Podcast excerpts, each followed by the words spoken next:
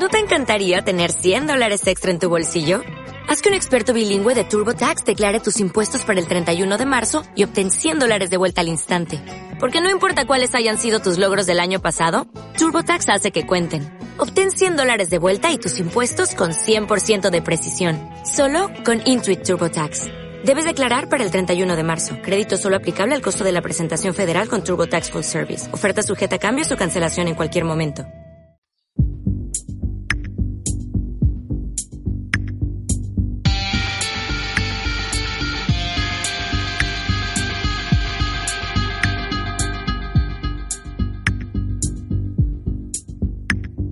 Muy bien, amigos, sean bienvenidos a una nueva entrega de Hecho en Casa, el podcast de Radio de Babel en el que hablamos de ficciones argentinas, de ficciones nacionales. En este caso vamos a hablar del quinto episodio del Jardín de Bronce, la coproducción argentina entre Polka Producciones para HBO. Bueno, el quinto episodio titulado La araña de bronce en el que, bueno, ya en el episodio anterior, en el episodio número 4, habíamos pegado un salto temporal, nos habíamos ido directamente 10 años luego de la desaparición de Moira y de la muerte, del asesinato de Cecilia y el suicidio de la esposa de Joaquín Furriel.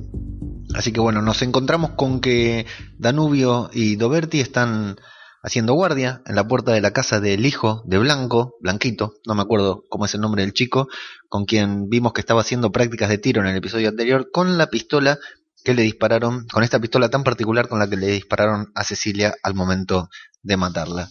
En este capítulo se van a atar varios cabos al final del capítulo, así vamos a pegar un nuevo salto en la trama, muy importante, va a avanzar mucho la trama de estos personajes, sobre todo la de uno, bueno, vaya capítulo que tuvimos.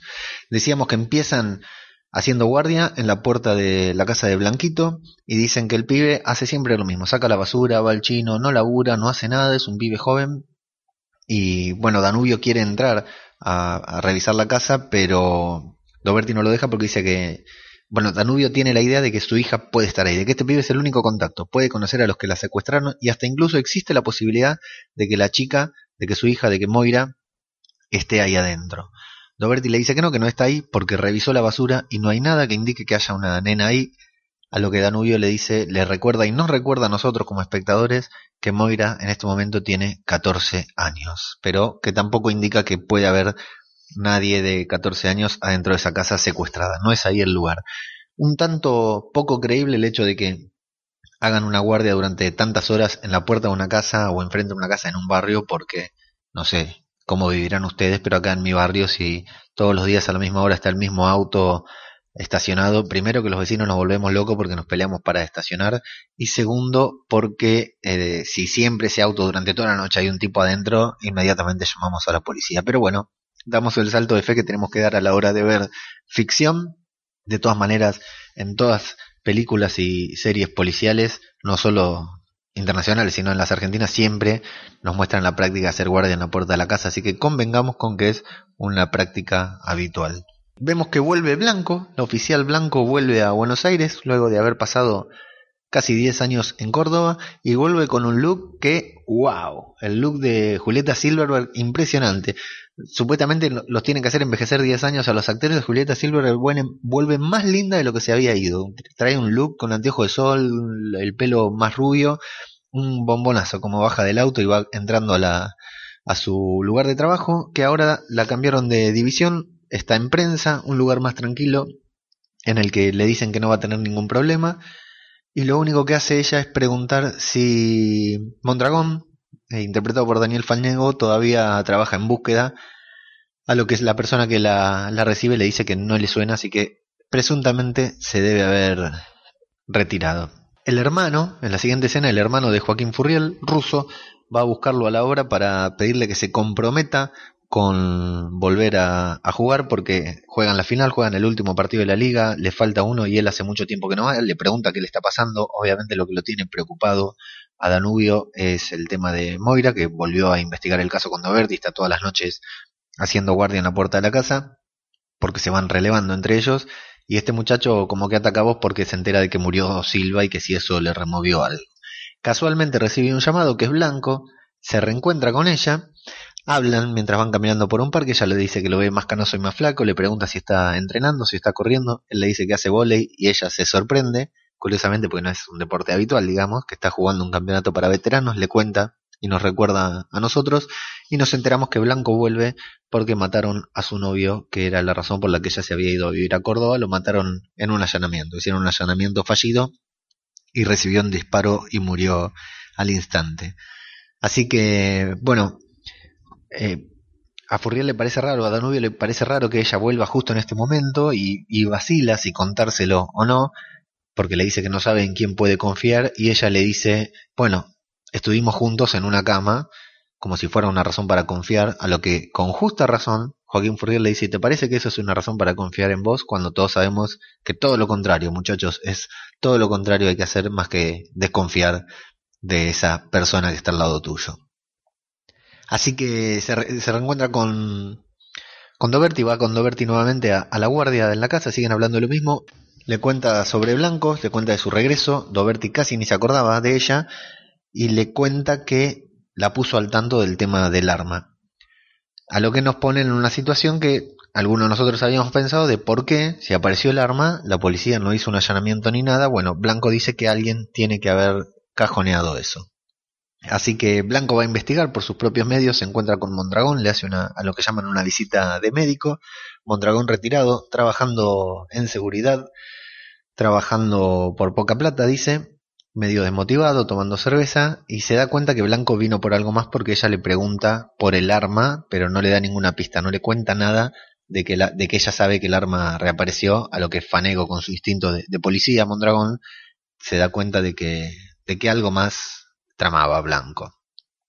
Doberti, en una escena que luego le vamos a encontrar significado, regresa a su hogar, se encuentra con su señora, la que vimos que era muy, muy amable con él, lo, lo, contenía mucho, que está enojada, en realidad está preocupada mientras cocina porque se da cuenta que Doberti está muy comprometido con un caso y aunque él le dice que es un caso normal, ella se da cuenta que no, que se trata del trabajo del caso de Moira y se le nota cierta preocupación porque él haya vuelto a trabajar en ese, en ese caso. Así que, bueno, después vemos que Blanco sigue investigando porque se reúne con el muchacho de balística, le pregunta, el muchacho sospecha, se da cuenta que ella sabe, ella le pregunta inocentemente, le dice que está ordenando unos papeles en prensa de algunos casos viejos y le pregunta si apareció el arma y si aparecer, si, si llegara a aparecer el arma, si estuvieran, si estarían obligados a actualizar el expediente, porque el expediente hace 10 años que no se mueve. A lo que el muchacho escapa la pregunta y dice, mi función solamente es hacer pericias e informar, es lo único que yo hago, no sé si se actualiza el expediente o no. O sea que, en teoría, él debería haberle informado a alguien y esa otra persona debería haber actualizado el expediente. Blanco lo pone al tanto de esto a, a Danubio, y, pero le dice que no, le, no lo apuro más para que no se avive y sepa y, y deje y pierdan la ventaja que tienen, la ventaja que ganamos, dice ella, y él le dice que ganamos, ¿quiénes? Nosotros, yo siempre estuve con vos, siempre estuve de tu lado. Te cuenta ella que ahora está abiertamente, ya que no trabaja más en el caso y regresó y está en otro departamento, abiertamente investigando junto con él la aparición. Resulta que Joaquín Furriel se duerme en la vigía que está haciendo, Joaquín Furriel cansado se duerme esperando en la casa de, Blanquito para que aparezca, así que no sabe si se fue, si no se fue o qué, a lo que Danubio eh, Doberti le dice quédate tranquilo porque este pibe no se va nunca, no sale nunca de la casa, pero transcurren 20 horas sin que el muchacho aparezca. Nos enteramos por Doberti que se plantó ahí lo reemplazó a Joaquín Furriel y nos enteramos que estuvo 20 horas sin, sin aparecer el muchacho, así que no salió de la casa y están preocupados porque o se fue o algo pasó porque no lo vieron salir y no es habitual, rompió claramente su, su rutina el muchacho. Y bueno, Joaquín Furriel se queda dormido, lo despierta justamente Blanco con esta llamada anterior para contarle los casos, lo invita, lo quiere invitar a que se reúnan con ellos, le dice, no, juego un partido a las seis, bueno, te conviene apurarte porque evidentemente estaba, estaba despertándose tarde. Nos vamos al, al estadio donde están jugando el partido, se ve que es una liga oficial y el equipo lo está esperando, están pidiendo que los esperen para que esperen al, al sexto jugador porque le falta un jugador para empezar el partido, el árbitro le dice que no pueden Y bueno, llega Joaquín Furriel justo a las 6, todavía no está cambiado, avisa que se cambie y se va. Es una muy linda escena, una escena que debería ser intrascendente, pero está tan bien escenificada porque cualquiera que hizo deporte alguna vez que fue a jugar un partido sabe que estas escenas así se pueden dar tranquilamente. O sea, son personas grandes que están jugando un campeonato en serio, pero la verdad no es más que por diversión, digamos, y hay problema por los puntos porque el equipo contrario no quiere jugar. O sea, la, el permiso para jugar o no, una vez que se cumplió el horario del partido, como es un partido oficial, lo tiene que dar el equipo, el, el otro equipo, el que estaba completo. Entonces dice, si quieren jugamos, pero los puntos son nuestros. Joaquín Furriel entra en estado con, con frases muy la verdad que está muy bien Joaquín Furriel, ¿eh? porque está muy metido en el personaje. O yo no sé, no lo conozco, pero o es un chabón de barrio que mil veces fue a jugar, a, la pelota al, club del barrio y se, se agarró a trompadas con los demás, o la verdad es un actorazo porque se mete bien, vos lo ves ahí, ves un chabón de la calle y dice, ¿a qué? ¿En qué punto te vas a ganar? ¿Te van a dar una copita de leche, una copita de madera? Bueno, se pelea con los otros, se pelea con un, uno de su propio equipo que le dice, yo dejé a mi familia para estar acá. Cuidado, muchacho, hay palabras que no se le dicen a un muchacho que tiene una hija hace 10 años desaparecida. ¿Cómo le vas a decir, yo dejé a mi hija, eh, yo dejé a mi, a mi familia para venir a jugar acá y vos no viniste? Yo pensé que ese era el que cobraba, pero no. Quien cobró fue el árbitro que se comió dos manos de Joaquín Furriel y Joaquín, el árbitro terminó en la salita para que lo, para que lo cosan y Joaquín Furriel terminó en cana, ¿eh? Eh, terminó detenido por oficio. Eh, Russo la llama Blanco para que, para que lo vaya a rescatar. Blanco lo saca y ahí está bueno porque Danubio le dice, el ruso le dice a su hermano, bueno, ¿querés que te lleve a casa? Y Danubio prácticamente lo ignora, le dice, ¿me llevas vos? le pregunta a Blanco, Blanco le dice que sí, que, que ella lo lleva. Y bueno, así que Ruso se queda ahí desconcertado como diciendo, mmm, esta es algo más que, que una simple policía que lo vino, lo vino a sacar de la cárcel. Lo lindo ahí es que Julieta Silverberg le dice, bueno, vos, ¿qué te pasó? ¿Te volviste loco? ¿Sos un boludo? Sí, ya sé que fui un boludo. Dice, lo que pasa es que no, sé qué me pasó. No, yo sé qué te pasó. Te, removieron cosas con esto de la aparición del arma cosa, te removieron cosas que hace 10 años tenías escondidas y que, creías que se habían olvidado, pero no, pero que todavía estaban ahí. Así que se van juntos a la casa. Previamente, vemos al muchacho de balística otra vez, asustado, increpando al flaco que es el, el contacto que tiene Doberti dentro de la policía el que le pasa los datos. Dice, escúchame, flaco, vos le contaste a, a, Blanco que apareció el arma. No, yo no le conté nada. Y no le da bola a este chabón porque dice, el problema es tuyo, la filtración es tuya, no la di yo, yo solo te hice el contacto. O querés devolver las la 20 lucas que te ganaste. No, pero escúchame, alguien tiene que hablar, yo puedo, me puede ir mal por esto, ¿quién fue? ¿Fuiste vos? ¿Fue, fue Doberti, Danubio? No sé, andá y preguntale, loco, yo no tengo nada que ver. Arranca, ¿y quién lo está esperando ahí?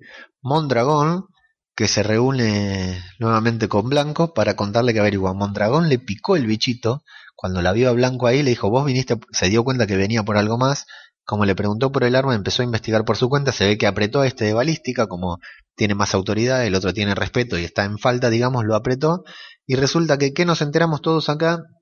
que el muchacho dio aviso y el que cajoneó la causa, como era de esperar, es el fiscal del caso, Gerardo Romano, ¿sí? ese ese personaje tan particular que tuvimos en los primeros episodios, que se mostraba que actuaba de oficio nomás, que no tenía ningún compromiso con nada, es candidato a procurador nacional en las próximas elecciones y como eh, tenía una relación muy, muy estrecha con Silva, participaban en negocios, estaban siempre juntos y eran amigos y compinches, el hecho de que aparezca el arma homicida de un caso que no se cerró hace 10 años en manos de un policía y encima cercano al fiscal lo puede afectar en su, en su, en su carrera, canceló, cajoneó la causa para que nadie se entere, no informaron eso en el expediente, el expediente no se movió, la investigación no se, no se activó y por eso no hubo ningún allanamiento en la casa de Blanquito y los que tienen que estar haciendo el trabajo de policía son Danubio y Doberti. Así que en parte se va cerrando todo, se va cerrando lo que es eh, parte de la... Bueno, primero que ya sabemos que hay un policía incriminado en parte, en algo, un policía estaba incriminado que lamentablemente murió, hay que ver qué papel cumple el hijo de este tipo en la trama, que los muchachos Danubio y Doberti creen que es un papel importante el que cumple aquí. Y se nos va cerrando no solo que era ineptitud policial para la investigación y el hecho de que la policía estuviera sobrepasada en los casos, sino que también al estar Silva relacionado con el caso y el fiscal de ese momento relacionado con Silva, es muy probable que parte de la ineptitud de todo esto tuviera que ver con uno que se va cubriendo a otro y así sucesivamente. De regreso en la casa de Blanquito, vemos que Doberti ya está hinchado las pelotas, que hace no sé cuánto tiempo que no se sabe nada de él. Doberti, nos enteramos todo esto porque Doberti tiene esa costumbre de grabar todo el caso, que está muy bien porque nos sirve a nosotros como espectadores, eso es un buen golpe de la serie, no sé si, estará realmente en el libro, pero en la serie está muy bien porque él va hablando en voz alta, se va diciendo sus apuntes para luego escucharse, se va grabando, como muchos hemos hecho alguna vez con algunas ideas, nos sirve a nosotros como espectadores para saber qué es lo que está pasando, por ejemplo, para saber cuántas horas transcurrieron desde que Blanquito no volvió a aparecer en la casa. Entonces, Doberti dice, bueno, muchacho, vamos a tener, voy a tener que entrar para, para entender, para saber qué es lo que pasa acá, y se decide a ingresar a la casa, a allanar la casa él mismo de manera ilegal.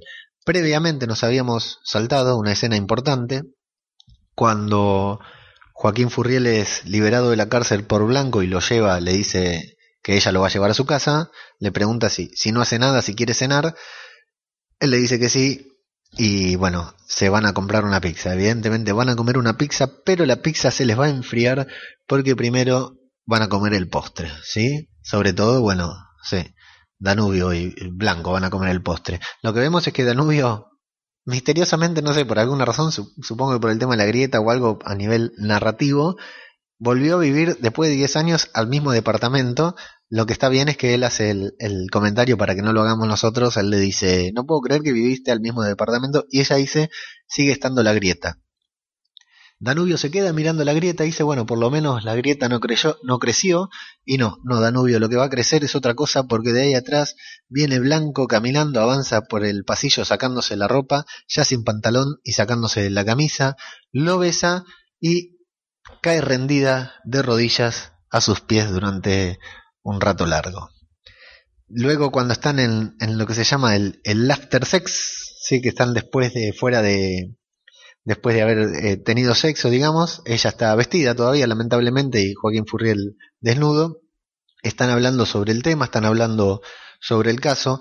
Ella le cuenta, le dice, bueno, hay algo que te quería contar, pero no te lo quise antes para no arruinar el momento. Estamos hablando de la desaparición de una hija. ¿Vieron lo que son las mujeres, no? Cuando quieren algo en la cama, le dice, vamos, te lo cuento ahora porque antes iba a arruinar el momento y no íbamos a, poder hacer el amor. Así que ahí le dice, le cuenta el tema del arma, le cuenta que quien lo cajoneó es el fiscal, le cuenta todo esto que nosotros ya sabemos. Él se indigna, por supuesto.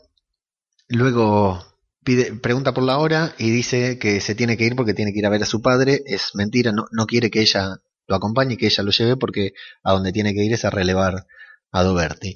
Lo que sí queda inconcluso, que no nos contaron acá si comieron la pizza o bueno, se quedó ahí, se la va a comer solamente Blanco. Blanco le da las llaves de su casa, pero le aclara como guiño que eso no quiere decir que se estén comprometiendo, aunque a todos nosotros nos dé la sensación de que sí. Así que bueno, volvemos a la casa de Blanquito donde está Doberti registrando la casa con una linterna a oscuras ve los diplomas en la pared que son todos los diplomas de, de Blanco, ve fotos de Blanco en la época de Malvinas, evidentemente es un ex combatiente, un veterano de Malvinas, ve en el baño un botiquín muy norteamericano lleno de medicamentos, no sé cómo será el botiquín de sus casas, pero en el mío no hay medicamentos, digamos, los medicamentos están en, en otro lugar. Y revisando parece que no va a encontrar nada, pero con qué se encuentra Doberti, se encuentra con el título del episodio que es La araña de bronce. Ahora me doy cuenta que me salté, empezar por la escena precréditos, que este capítulo tiene una nueva escena antes de los títulos, que es de Moira. ¿sí? Vemos a Moira en, la misma escena en la que desaparece, en la escena en la que parece que va a desaparecer y finalmente no desaparece, que es como comienza la serie, el primer episodio, cuando están en el parque y la vemos acompañada con, por un señor que le habla, que le da algo y se va y la deja sola parada en el medio del parque hasta que la encuentran sus padres. Así desde otra perspectiva, está filmado desde otra cámara porque ahí directamente nosotros nos habíamos seguido siempre a, la pareja, a Joaquín Furrier de su esposa, desesperados por el parque buscando a la nena, y en esta perspectiva desde arriba nos muestran a la nena quieta en el parque con este señor que le da algo, se va, un señor misterioso, y Joaquín Furriel la encuentra. ¿Qué le había dicho la nena en ese momento? ¿A dónde te fuiste? Ella le había dicho, me fui con el hombre del jardín.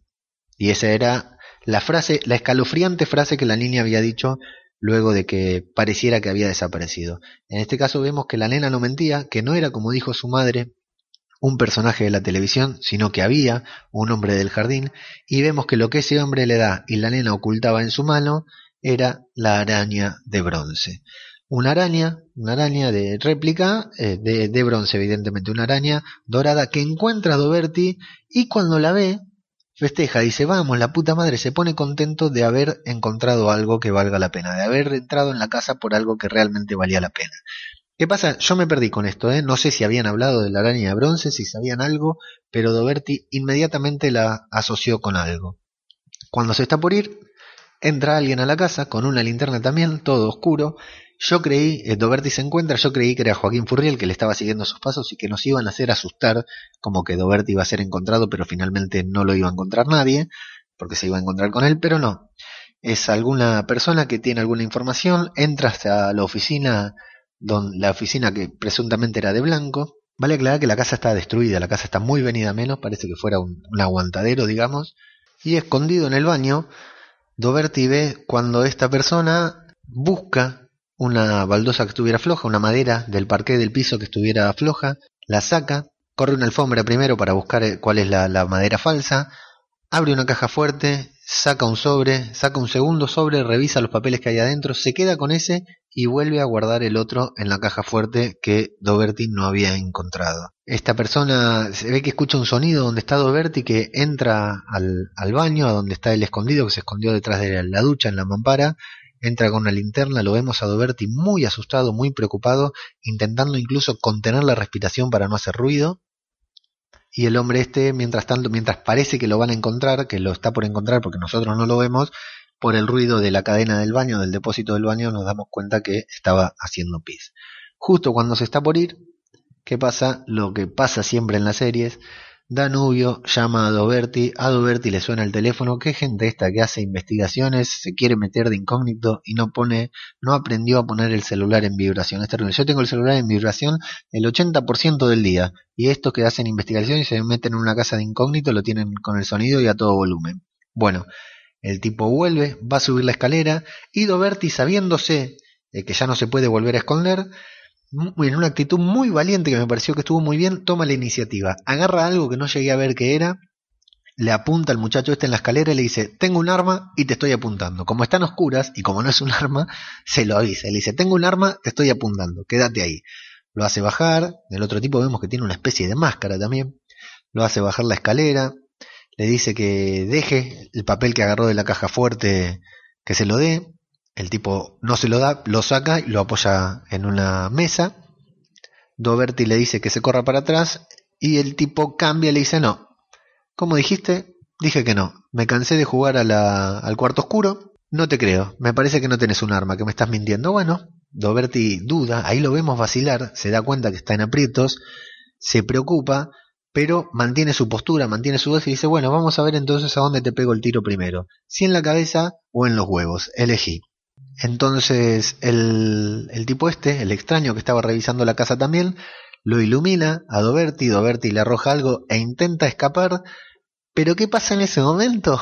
La verdad me desconcertó completamente, me quedé paralizado, realmente no esperaba una cosa así, con alguna especie de artefacto, desde atrás se lo apoya en la cabeza a Luque, a Doberti, el artefacto es como una garra, como si fuera, también podemos decir que fuera como una araña, es como una, algo que tiene varios tentáculos que le agarran desde atrás la cara a, como si fuera una garra, así como le agarra la cara desde atrás a, Luke. Ellos, si me vieran acá grabando, estoy haciendo el gesto para, como para explicarle como si fuera un youtuber y nadie me ve.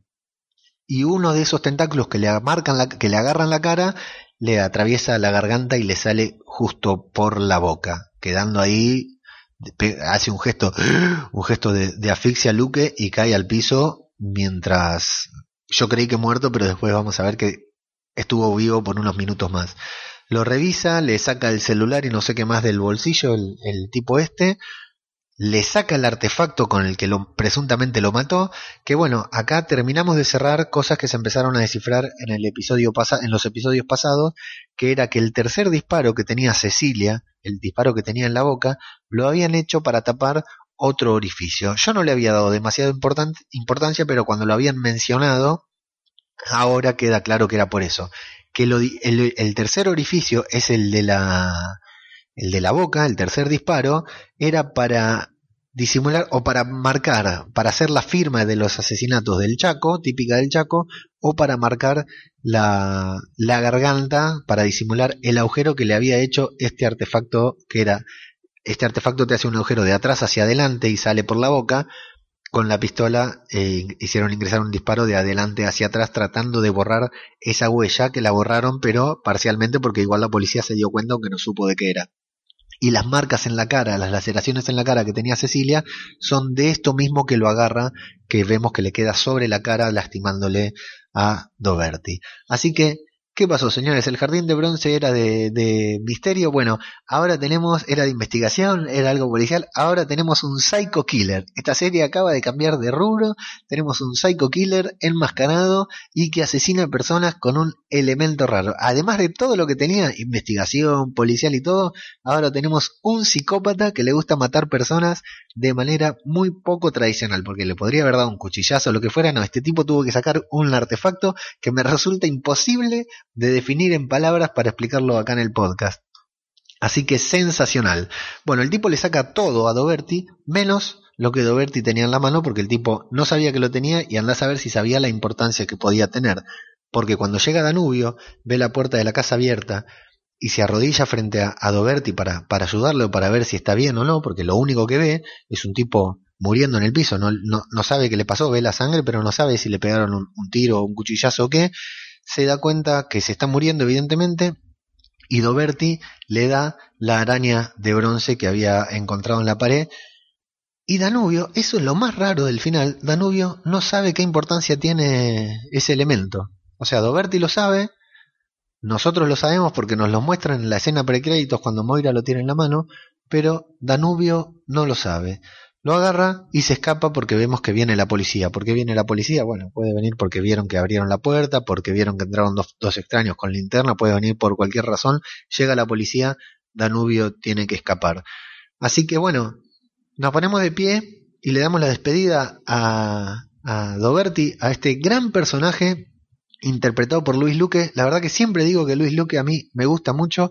Desde que lo vi particularmente en La condena de Gabriel Doyle, aquella serie de, los hermanos Bornstein, todo lo que hace Luis Luque lo hace muy bien, le sobra cancha para hacer cualquier papel y en particular este papel, el papel de Doberti, le quedó como anillo al dedo. Lamenté profundamente su muerte en este capítulo porque hay que ver cómo nos reemplaza, bueno, seguramente con Blanco, ¿no? Pero el carisma que tenía Luis Luque en esta serie, las, frases que dijo, la forma en que las dijo, la forma en que actuó en situaciones de peligro, un tipo gordo, avejentado, las formas en las que actuó de, en las situaciones que estuvo en peligro, cuando le hacía frente al Pato Vica o a los muchachos en el boxeo en el segundo episodio, la verdad, espectacular Doberti, espectacular Luis Luque. Mis respetos hacia él como actor, nuevamente me encantó un, un nuevo papel de Luis Luque que me encanta como interpreta. Así que bien, tenemos un final. Eh, Doberti encontró una pista sobre otra pista firme sobre Moira. Sabemos que la casa de Blanco algo había y sabemos que hay un psycho killer atrás de todo, así que pobre Danubio, la que le espera, ¿sí? Porque no está atrás de asesinos comunes, de mafia ni nada, sino que además está atrás de un tipo bastante raro y misterioso. Así que muy bien, un buen, un buen giro, un buen, un buen golpe tuvo la serie matando a un personaje entranable, un personaje querido que yo pensé que iba a estar hasta el último episodio, así que bueno, ya se puede poner a la altura de muchas otras series que nos matan personajes queridos antes de que termine la serie, ¿sí? Así que posiblemente esto hasta incluso pueda tener un final agridulce, ¿no? Muy bien, así que ahí termina el quinto episodio, La araña de bronce se llama, nos queda analizar el sexto, que es el último publicado hasta ahora. Vamos a tratar de hacerlo esta semanita para llegar al día, al fin de semana, y poder ponernos al día nuevamente con esta gran serie argentina titulada El Jardín de Bronce, que está teniendo bastante éxito, bastante repercusión para hacer que se transmite en un canal de cable y pago, un canal de los premium. Así que lo felicitamos ¿eh? nuevamente a los creadores, al escritor, a los guionistas, a los productores y a los directores. Vamos a darles crédito. En el próximo episodio vamos a, a leer bien todas las personas que están de atrás, detrás de esta gran gran ficción argentina de HBO y de Polka Producciones. Así que esto, amigos, fue Hecho en Casa, un nuevo episodio Hecho en Casa, analizando el quinto episodio del Jardín de Bronce. Nos pueden seguir en Facebook, en, hecho, en la página de Hecho en Casa o en la página de Radio de Babel. Nos pueden seguir en Twitter, en arroba Diario de Babel. Si quieren ver todo el contenido que estamos generando de series, de películas, lo pueden ver en www.diariodebabel.com barra diario y, eh, perdón, barra radio, diariodebabel.com barra radio y a mí me encuentran como ajeno el tiempo en todas las redes sociales. Les agradecemos y nos encontramos en la próxima emisión de Hecho en Casa, el podcast de Radio Babel en el que hablamos de ficciones argentinas. Muchas gracias y hasta la próxima.